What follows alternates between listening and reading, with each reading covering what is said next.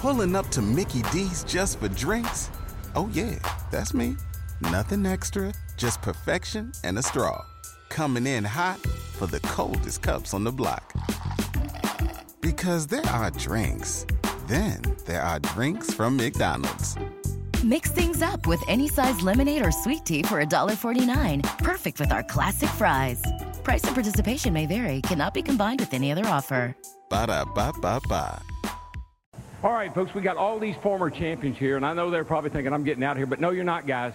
We're going to give them the command. When I get to, when I count us down, guys, and anybody in the stands that wants to join in with all these great drivers, former winners, you're welcome to.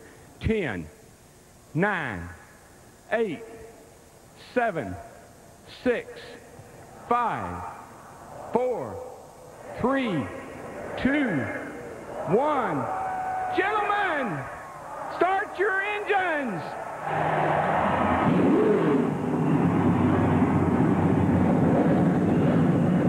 All right, another episode of the Upspeed Podcast ready to go. Tyler Head, Dalton Molinax with you as always. Been a couple weeks, but the off season, we can't really even call it an off season, honestly. It's not, there's been something almost every single day. We're testing every single week now. This is going to be the most like least quiet off season in NASCAR history because it's not going to slow down. We're less than 60 days away from the Busch Clash in the Coliseum, like, and we've still got plenty of things to do between now and then. Yeah, I mean it's it's crazy because it feels like every week there's a new driver being announced to a team, or Mhm. like this week they're testing, um, you know, at Charlotte, and you know the next couple weeks they'll go here, they'll go there, and it's just next thing you know it, we're into February and we're ready to head out west for the Clash. I was gonna say there's this is usually the point in the off season once we've gotten about a month in where I'm like, man, I'm like really missing like racing related things and racing content and, and there's just so much of it now that like haven't had the opportunity to really miss it yet. Yeah, Yeah. most of the time I feel like like after the banquet, you know, for the next like month, the month and a half, it's just quiet. You Yeah. know, there's no news. It's just, and then but now with testing and like I said, uh, you know, I feel like there's still a ton of driver movement going on, hmm uh, especially in the lower levels. Um, you know, it's it's pretty cool to see. Yeah. Well, I think testing is a perfect place to start because despite being less than 60 days away from the exhibition race to kick off the season, we still don't know what uh, rules packages we're going to be using a lot of these races, and they're still trying to figure that out with testing at Charlotte. Um, they're going to go back for another round tomorrow, and maybe by the end of the day we'll have some answers. Maybe, maybe not. I mean, we're not really sure. Well, we talked about it on our last podcast how we both kind of thought it was premature to jump out there and say what the rules package was going to be for next year Mhm. without really, you know, testing it thoroughly. Yeah. Um, I, yesterday we saw several cars on the track. We saw cars on the track at the same time running in a pack, and there were still different combinations of of horsepower and and downforce and all that good stuff. Um, so I think that you know, hopefully, like you said, they're taking kind of this gap day or so Mhm. to probably you know sit in a room, talk about you know, talk to the drivers, talk to team owners, everybody about you know X, Y, and Z, and then hopefully try to implement that tomorrow, and maybe we can get some clarity either early next week or after the holidays about kind of the direction that they're leaning towards going. Well, and I've been very encouraged with everything that we've seen, not just here in the off season, but in the past really couple months. We've seen drivers be a lot more critical and give a lot of feedback to what this car is and how it handles it at different places. Because for the first, you know, because this thing first hit the track what late 2019. We had some Mhm. testing in 2020 before everything shut down, and you know there wasn't a whole lot of critiquing from the drivers. You know, they say this is good, this you know needs some improvement, but none of them really hammered on we don't need to be doing this we need to be doing this that's really changed because now we have drivers firmly saying look this is what we need to do. This is the direction we need to go. If you want this type of racing here's what we need to do. And that's good because it seems like up until i guess the middle of this year it seems like nascar has really been in control of everything that's gone on with this next gen car that you know we want to try this we want to do this and the drivers are just kind of like okay we'll try it. But now, as we're getting closer and closer to the season actually starting, realizing we're kind of up against it a little bit, they're saying, hey, here's what we need to do. You should probably listen to us. And I'm really hoping that they do. Yeah, I mean, I hope so too. Because at the end of the day, you know, we can talk about what we think's going to work. Sure. The drivers know The drivers know. They know what the car feels like. And, you know, I think of a guy like Kurt Busch. I know he's been at several of the tests where where not everybody's been invited, but mm. I think a guy like him is is absolutely perfect for it because he's driven so many different types of cars. Right. I mean, been through several eras of NASCAR at this point, yep. and you know, having that input from drivers all throughout the field, I think is huge. I am waiting to hear what Kyle Busch thinks of everything because yesterday was the first time that he got to test on the intermediate track, and you know they ran three different um, packages. They ran a 550 and two 670s, and maybe he's holding his tongue until the end of tomorrow. But I really want to know what he thinks about this because that is somebody kind of similar to his brother that's driven so many different iterations of cars, knows what makes good racing. I want to hear his feedback and his honest opinion on what this car is and, and what the type of things they're trying are.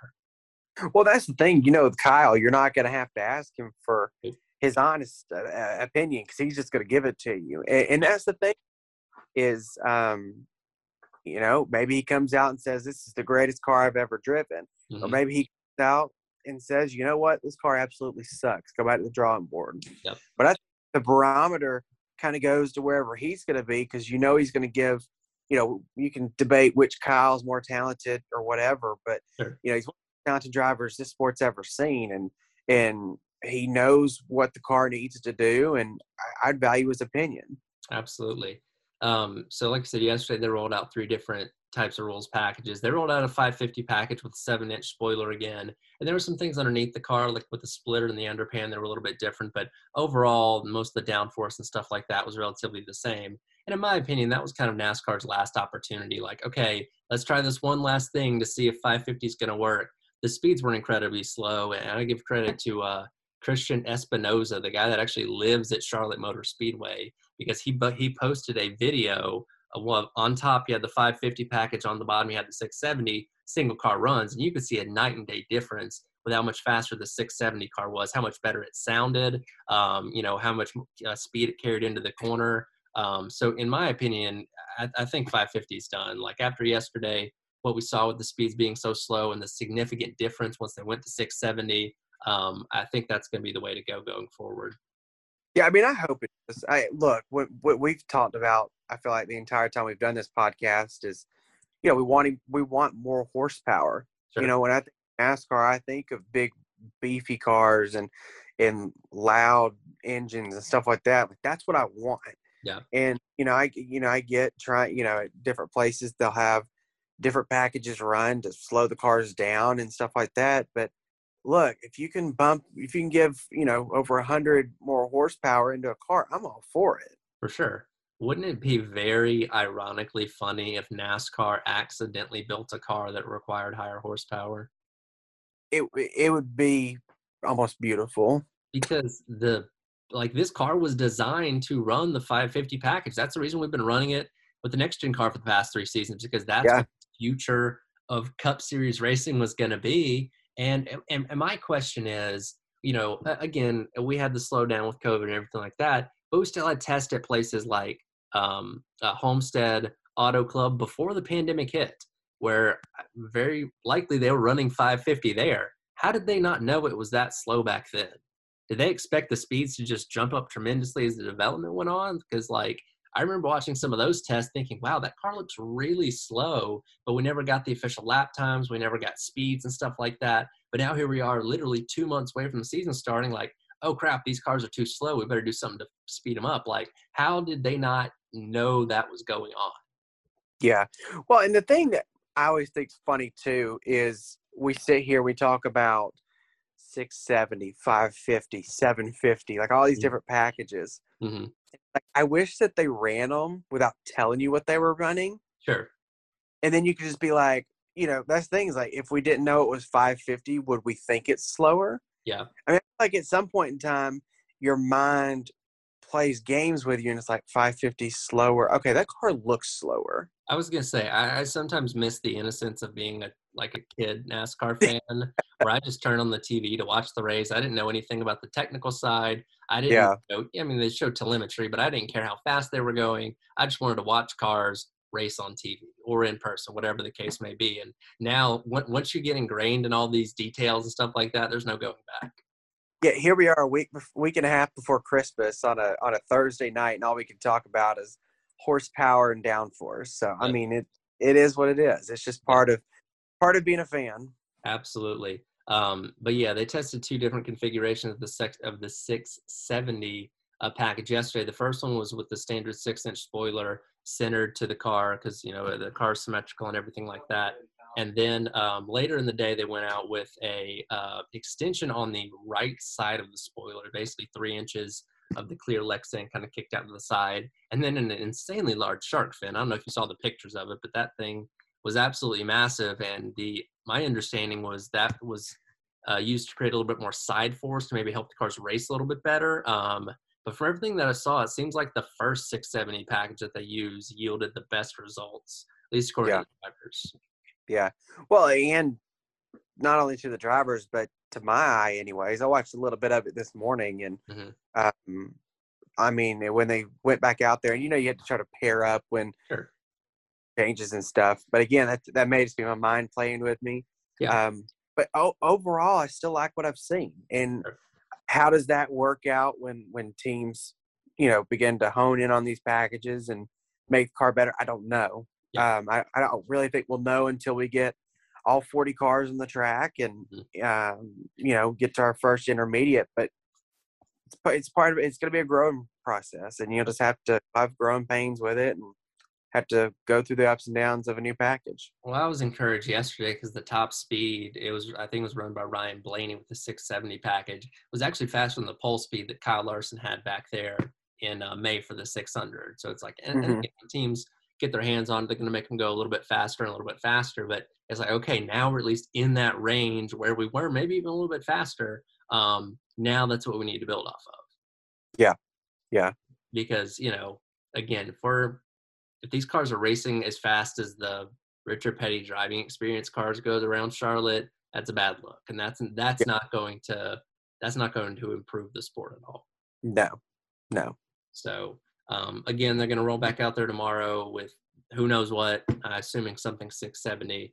And uh, I don't know, maybe by the end of the day, we'll have an answer to what 2022 is finally going to look like. Yeah, and maybe we don't. And and either way, if it takes another test to figure it out, let's get it right. But something on that note that Bob Pockrass tweeted out yesterday that I you know didn't even consider, but it's really important when somebody was asking like, okay, when are they going to decide on this? These teams have to know what they're preparing for because three of the mm-hmm. first five races are on intermediate tracks. They're going to be using whatever rules package we're going to be using. So these teams need to know, okay, we're building for 550, we're building for 670, we need this spoiler, we need that spoiler. Like they need to be alerted to what they're going to be preparing for these next couple months so they're not going to be behind yeah yeah so if if we because I, I know you know there's not going to be any testing like christmas week or anything like that but if we get to like early january and we still don't know what we're doing i think that's going to be a little bit of a time for panic yeah well i definitely so um, we'll see what comes of that i think there's a is it a Vegas test or in early January, maybe like January the 11th or something like that. So yeah, um, another intermediate test. You know, they're going to go to Daytona. Whenever Atlanta gets finished, they're going to go there. So there's still going to be plenty of testing, but I think you have to figure out the core of what you're doing by the end of this week. Yeah. Um, plenty of other off-season news going on, particularly when it comes to teams. And here's something I didn't see coming. This came out of completely out of left field. Uh, Petty and GMS have combined to be Petty GMS Racing now. So you're going to have Eric Jones and Ty Dillon be teammates running the 42 and the 43 car. Yeah, I, it's kind of sad for me, to be 100% mm-hmm. honest, because um, I feel like this is the way that Richard Petty kind of bows out of the sport. Mm-hmm. Um, it's slow but surely moving out. Right. I don't know. I, I think it's a great move for GMS. Sure. Uh, I'm a big Eric Jones fan. I think he's talented. I think that you may be able to really see what he could do this year. You know, we talk about somewhat of a parity in the sport with the with the new car, um, and I think pairing him with a guy like Ty Dillon, um, who's you know a veteran of the sport who um, has been through a lot, and I think overall it's a obviously it's a business decision. Sure. Um, I think it's going to make both teams. I think it's one of those cases where I think they're going to be stronger together than they would be apart. Absolutely. No, yeah. Having a, a, teammate helps, and certainly somebody like Ty Dillon that's been around for the Cup Series for several years and raced a lot of different things in NASCAR over the years. I think that's going to help out Eric Jones a lot. You know, when you look at the significant improvement that both Hendrick and Richard Childress Racing had last year, that's got to give you a little bit of hope for Petty GMS. Now, are they going to go out there and necessarily win races next year? No, maybe not. Maybe I don't know. It could happen. Um, but I, I, don't think it's unreasonable to think that they, these guys go out there and be solid top 10 to top 15 contenders on a week in, week out basis. And that's what you need to build to eventually become a team that can win races, eventually become a team that can compete for championships. Um, again, GMS is a brand new Cup Series team next year.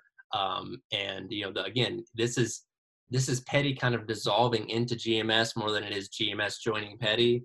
Um, so you got to kind of look at this as a first year type of team. Mm-hmm. Yeah, and I think correct me if I'm wrong, but I want to believe I read that like this will be the first time in Ty Dillon's Cup career that he's had a teammate. That would be correct because prior to this, he ran for Germain in the 13 mm-hmm. car by himself. Um, he ran those couple races in the 96 car for Gaunt Brothers by himself. Uh, I mean, technically, he made some one-off starts back uh, in you know 13, 14, 15 uh, in the 33 car for Richard Childress Racing, where he technically had teammates, but that wasn't a full-time gig. So for like yeah. a full-time Cup Series driver, yes, this will be the first time he's ever had a teammate.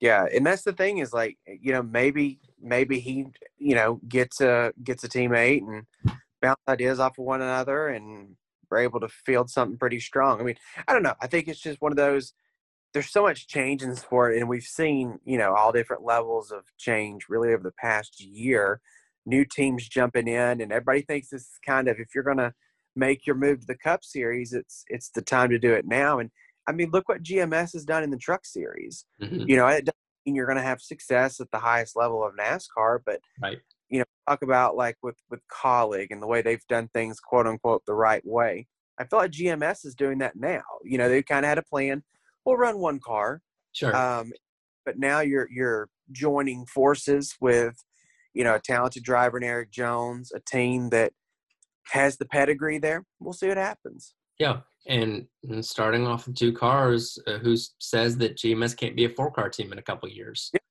I mean, yeah. They certainly have plenty of talent in, in the pipeline down in the truck series. That if they're needing you know those drivers to expand, they certainly have the opportunity to do so. Now acquiring charters that gets a little bit more tricky, but um, starting off with two teams, I mean, we'll see where they go.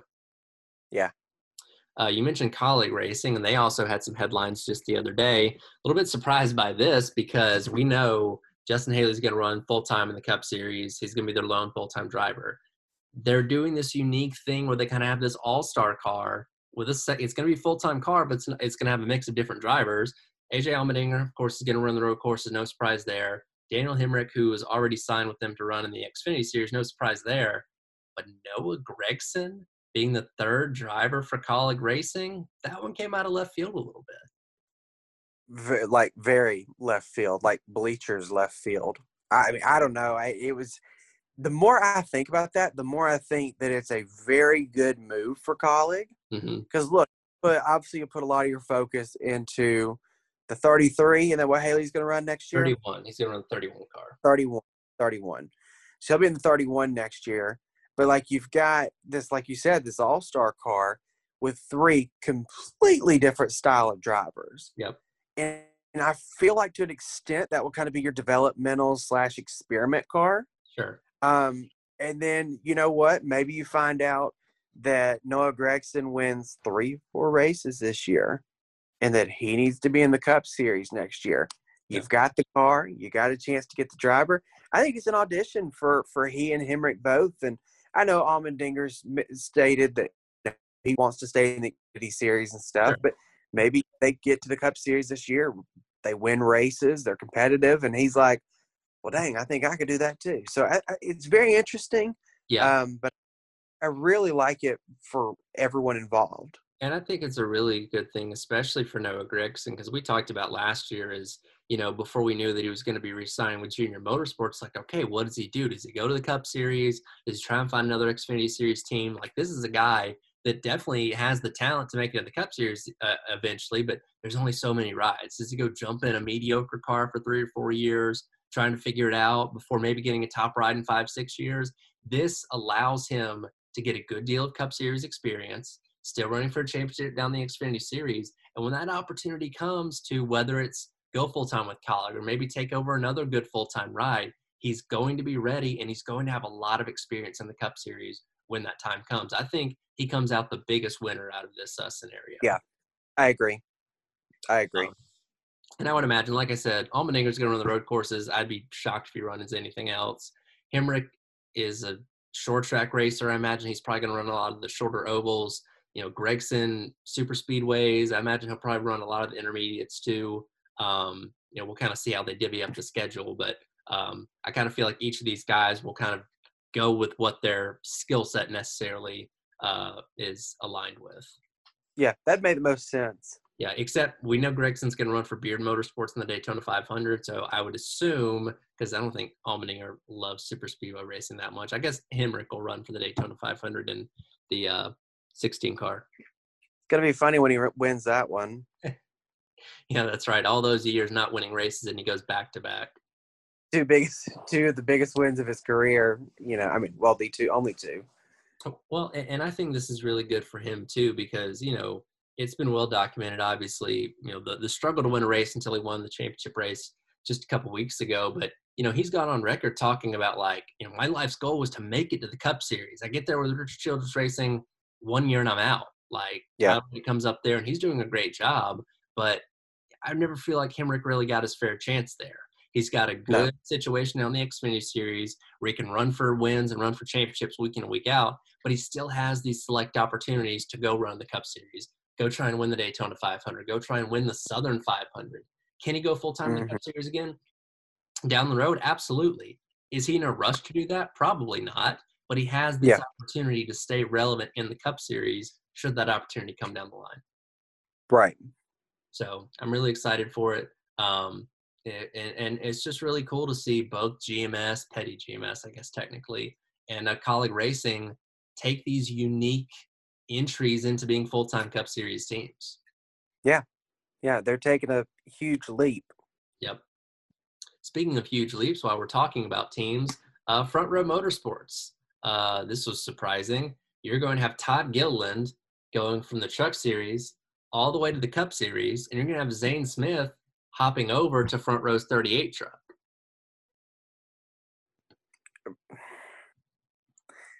I mean, I, I don't think it works out for for Todd.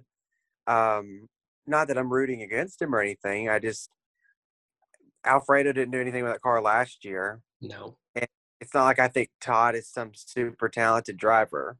So I was so impressed by what we saw to Todd Gilliland, particularly in the playoffs this year. He showed mm-hmm. so much promise and so much speed. I was thinking this is a guy that could be a serious title contender next year if he stays in the truck series. And now he's not going to be there. Now, yeah. could that benefit Zane Smith? Absolutely. But I thought Todd Gilliland was in a really good position to have a breakout year in trucks next year. He had that great win at COTA this year. Um, you know, I think he erased a lot of the doubt that people had from him back from his KBM days, he kind of established himself as a solid contender on a week in week out basis. But man, jumping up the Cup Series with a new car, all these new things, with a you know this B minus C plus level team. I, I, don't know how well it's going to work out for Gilliland, and maybe maybe we regret saying this by the end of next yeah. year. But looking at it right now, it's going to be a, an uphill battle for him for sure. Yeah. Oh, definitely.